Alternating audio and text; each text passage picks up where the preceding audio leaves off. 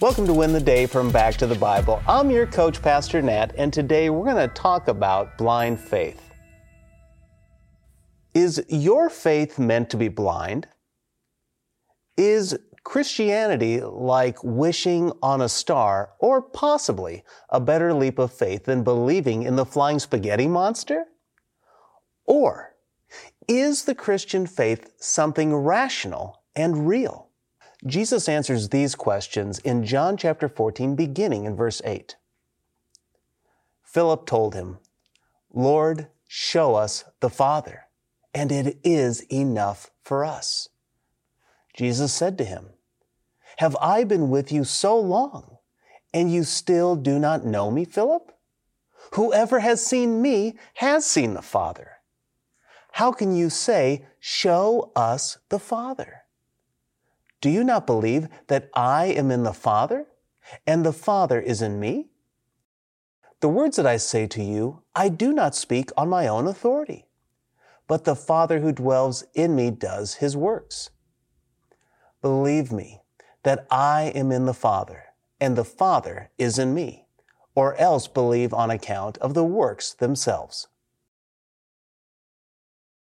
The disciples are upset. Jesus recently told them he is leaving, and where he is going, they cannot follow. At least, not yet. But he is going to prepare a place for them. They are confused. They don't know where he is going or the way to follow him. Then Jesus made the claim that he is the only way to God. No other religion, belief, or method will do. And now the disciples are upset. But Philip is looking for a compromise for his peace. He says, Lord, show us the Father, and it is enough for us. And then Jesus makes another definitive statement. This time it's about his divinity. Jesus says, Whoever has seen me has seen the Father. You see, many people deny the exclusive nature of salvation. They claim that there are many ways to God. But in verse 6, Jesus said, No, that's the wrong answer. There is only one way to God, and that's through me. Now, for those who claim that Jesus is not God, he says, Whoever has seen me has seen the Father. I am in the Father, and the Father is in me. Don't miss what he is saying. He is saying, when you look at me, you see God. When you see God, you're looking right at me. There is only one God, but in a plurality of persons. If Jesus wasn't God, his sacrifice on the cross would be just another human effort for religion. But God had to pay for the debt, our sin debt that no one could possibly repay. And then in verses 10 and 11, Jesus says, listen.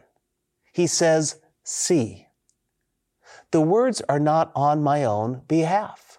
And if you aren't buying the words of God, he says, look at the evidence before you. Remember, John wrote this letter so that those who read it may believe that Jesus is the Messiah, the promised Savior. When Jesus' cousin John the Baptist was in prison and was doubting Jesus, John sent his disciples for proof.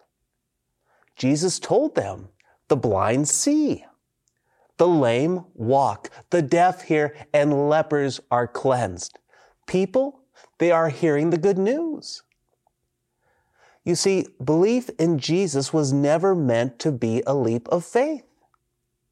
This faith was never intended to be blind.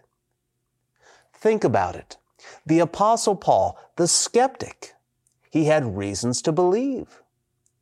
James, the half brother of Jesus. He didn't believe that Jesus was the Messiah until he had reasons to believe. All the apostles had reasons to believe, and so do you. Is Jesus the way to God? Yes. Is Jesus God? Absolutely, without a doubt. These things were written so that you might believe. Hey, I hope you enjoyed the message today. If you'd like to go even deeper, join us in Go Tandem. Go Tandem is our spiritual fitness app to help you move closer to Jesus each and every day. So download Go Tandem on your mobile device. Oh, and by the way, this service we offer is at no cost to the user or even to the churches who benefit, but it does come at a real cost. Would you consider partnering with us at backtothebible.org? That's backtothebible.org.